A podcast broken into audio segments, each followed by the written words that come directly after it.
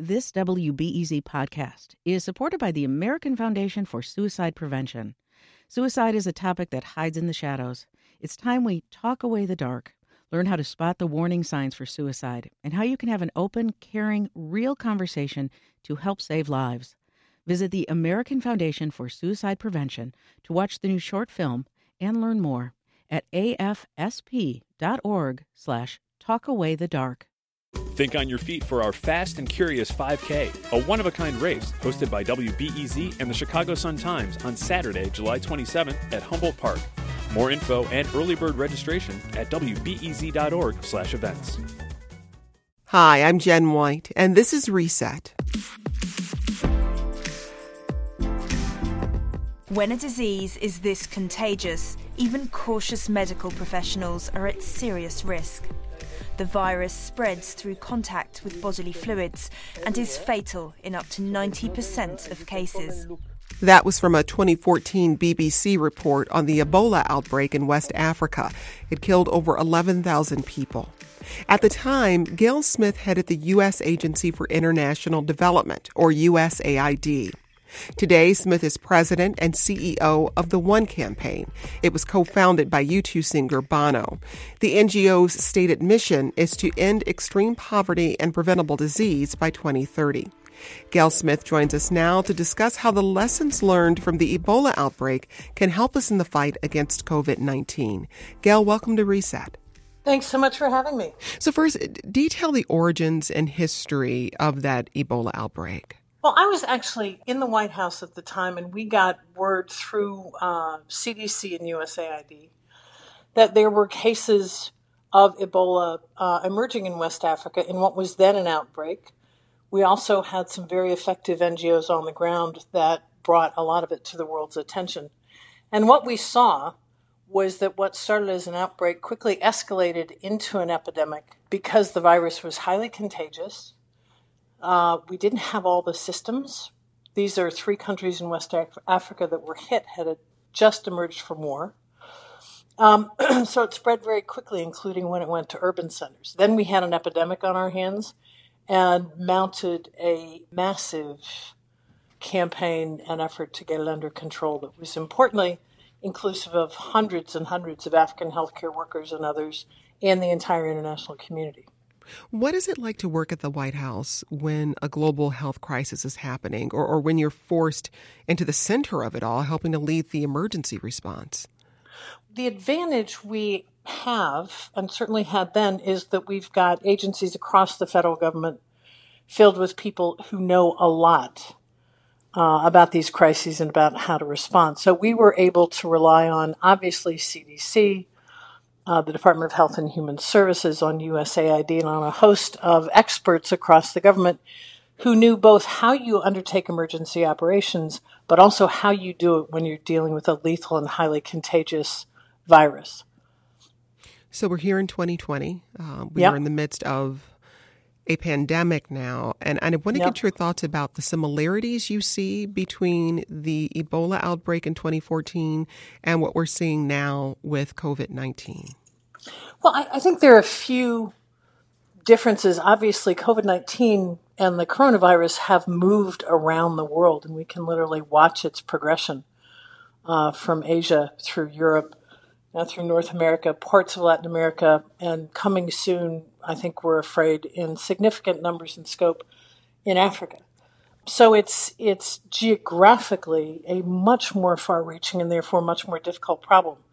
I think the ingredients of how we respond, however, are pretty much the same.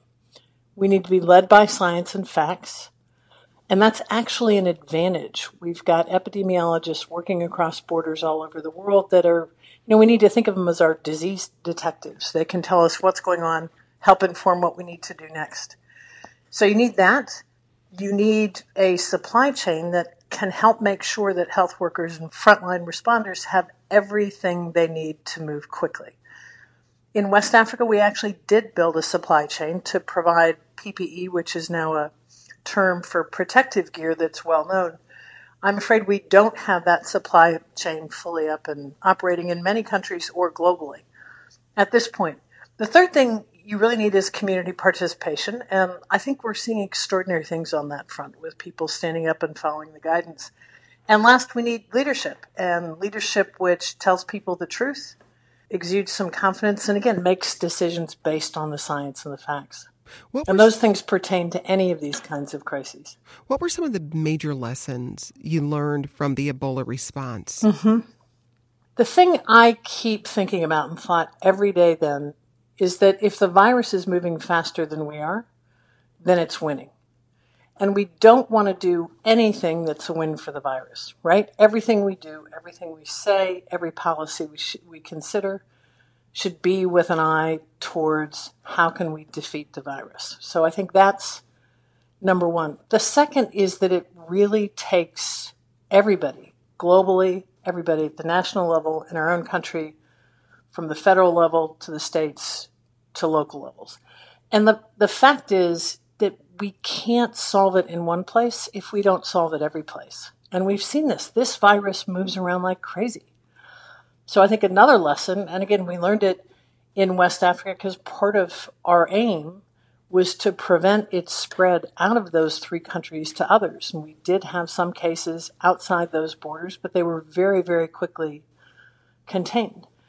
We've got to work globally, I think, is the other key lesson. And I know it's hard because every country is focused on what's going on in that country now. But we're going to need a global strategy to defeat a global pandemic. When you look at the response to COVID 19 uh, at the federal level, how individual states are responding, how well are those lessons being heeded? Well, I think we're seeing some very positive things. I think the, the lessons about communities being involved uh, I think a lot of governors are stepping up in important ways. I don't think we yet have a national strategy that takes into account that governors and local officials have a lot of authorities and need to use them to govern those areas that they're elected to govern. But we've got to knit it all together because, in, again, the virus doesn't pay attention to borders. Uh, the supply chain needs to be managed with some regular order so that we can deploy resources where they're needed but also track the epidemiology, track the virus as we're doing that. So I think those things aren't quite knit together yet, and it's my fervent hope that they will be very quickly. Having been so deeply involved with the Ebola outbreak, what is it like to now be on the outside uh, of this pandemic looking in? Does that distance give you any new perspectives? Well, it, it gives me new perspective, but I will tell you it also I'm kind of chomping at the bit sometimes. I mm-hmm. think working on the Ebola response was an extraordinary experience, and I was able to do it with a team of extraordinary people. And it was hard, and it was difficult, and it was exhausting, but we were in a fight to win it, and we were in it together. And that that mobilizes in a way few things do. Being on the outside, what I'm trying to do and what we're trying to do with the one campaign is to fight the virus and fight for humanity. I mean, we need to get out there and make the case that all of us, and we're seeing so much of this, need to support our communities, but we've also got to think globally and make sure that those parts of the world that are the most vulnerable to these kinds of external shocks are part of our global solution. So that's what I'm trying to do. Take any lesson I've learned, inject it into the mix where I can be helpful but to try to do my part as a citizen and as an activist to knit this together so that ultimately we've got a global response to what's a global pandemic. Well, speaking of lessons learned, I should mention you also served on the National Security Council. And we learned yes. the Trump administration dismantled the NSC team charged with pandemic mm-hmm. preparation. We, we also learned from reports that the Trump team ignored the NSC's pandemic playbook. And that document provided some step by step priorities and protocols. Right. What are some of your thoughts on, on the decision to dismantle a, a team that was actually designed to deal with just uh, precisely this event? I can't speak to why they made that decision. I think it's unfortunate, and I hope that one of the outcomes of this will be that both that sort of playbook and a crack team like that will be rebuilt. Both of those things were the product of a lot of experience of literally hundreds of people from hundreds of angles on this. Because again, in a response like this, you need all sorts of experts to come together. And when we created that office, uh, part of it was because the big fundamental lesson that we learned not just from Ebola, but there was also Zika, there was MERS, there was H1N1, is that these kind of global health threats are going to continue throughout the future, and the U.S. government needs to be ready to go and prepared to turn on a dime. And that doesn't matter whether it's a Democratic administration or a Republican administration. As a government and as a nation, we need to be ready. So I hope that those things will be restored because the intent there was just to ensure that all future administrations would be ready and could build on what we learned. You know, when I take a step back and look at the global response mm-hmm. to COVID 19, it it occurs to me so many epidemiologists and public health officials that I've spoken to over the years have said it's not an if, it's a when right. we face a global pandemic. And yet, so many nations are caught scrambling to respond to this event. There seems to be a, a lack of global cooperation to address it. Mm-hmm. Do you have any insight in, into what the barrier is in, in thinking that? Well, no, you've you've hit something right on the head. Is this lack of global cooperation? And I think one of the things we've seen over the last few years is the notion of global cooperation of multilateralism, the UN, all of these things, uh, either being sort of under assault or ignored. And we've seen a lot of countries focused uh, rightly on their own interests, but wrongly exclusively on their own interests because we all exist in this world. And so I think one of the things that has brought us to where we are now is that we have not been exercising the muscles of those institutions for some years now. And we need to do that very quickly. And I think that's a very, very big part of it. The second thing, and this is, you know, this is something I think we all feel as individuals and all feel as citizens of particular countries. Everybody in the world is facing this emergency right at home. So it's hard sometimes to say, well, let me pause and look outside my borders and see what's going on elsewhere. I strongly believe we should do that as a matter of solidarity and principle, but we also need to do it as a matter of science and fact. Because again, if we resolve this in the United States or if other countries do and it's not resolved elsewhere, we're not done. But I think you're a thousand percent right that the global cooperation is just not where it needs to be. Gayle, you spent many years in Africa as a journalist before mm-hmm. you began working in, in advocacy and journalism. And one of the crises for reporters has been getting accurate, timely information about what's happening on the ground. We've seen reporters expelled from China. What concerns do you have about some of the obstacles the press is facing when it comes to informing the public? Well, I think there's some real challenges there, and, and one of the key ingredients of a successful response is that you and the media have access and information and can be part of sharing factual information with citizens all over the world. Uh, people urgently need that. They need to know what the facts are, and it's also it's reassuring to be hearing that. Sometimes people are not getting it from their governments, and so they're extra reliant upon the media.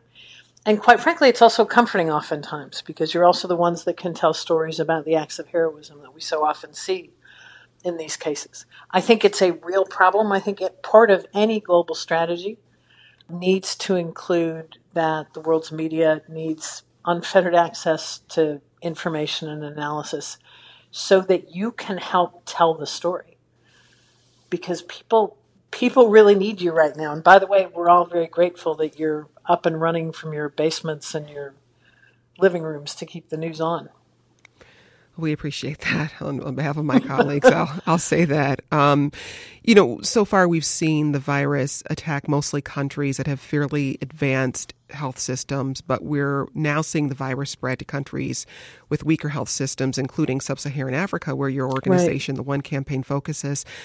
Are there policies in place right now in, in, the developed world that might help these nations mitigate the damage of COVID 19?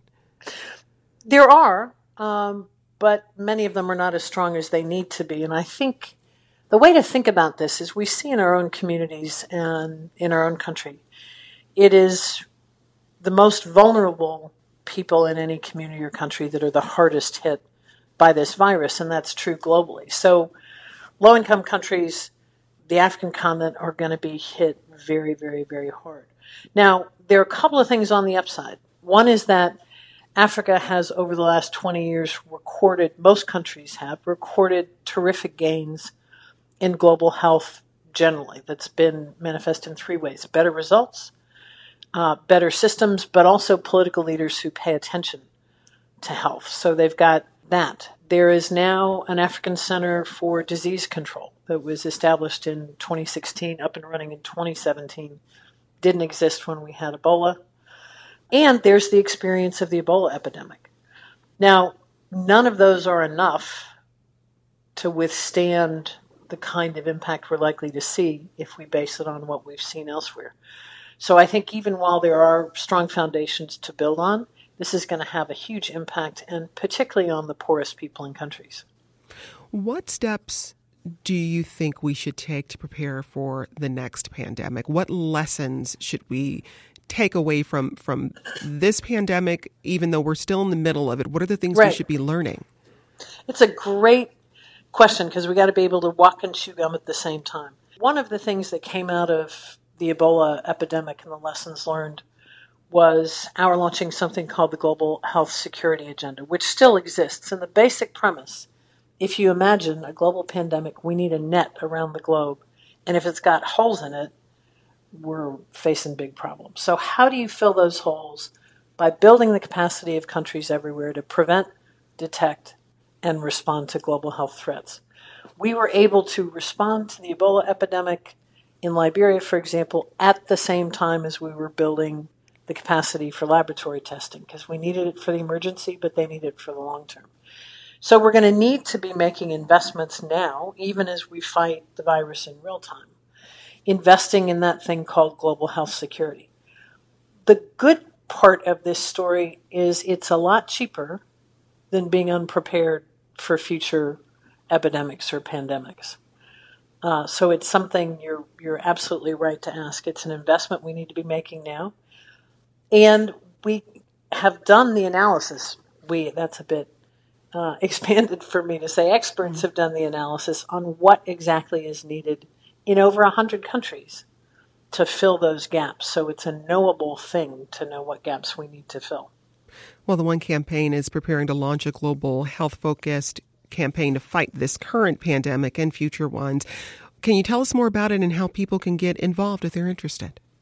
Yeah, we're going to go live uh, later this week.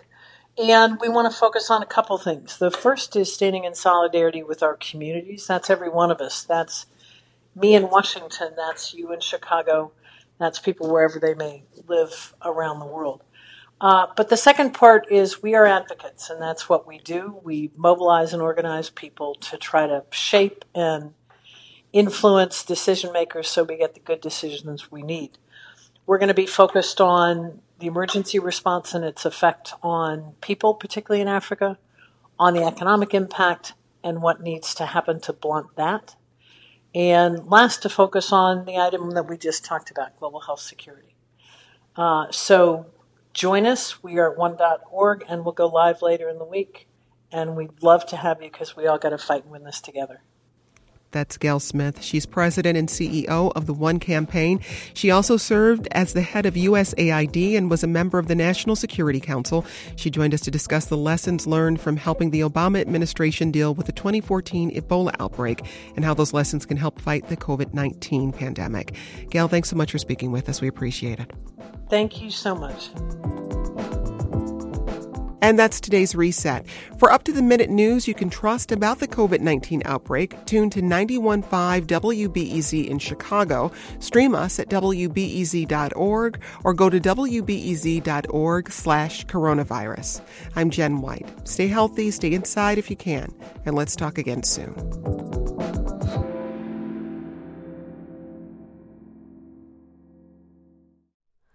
Hi, it's Terry Gross, the host of Fresh Air.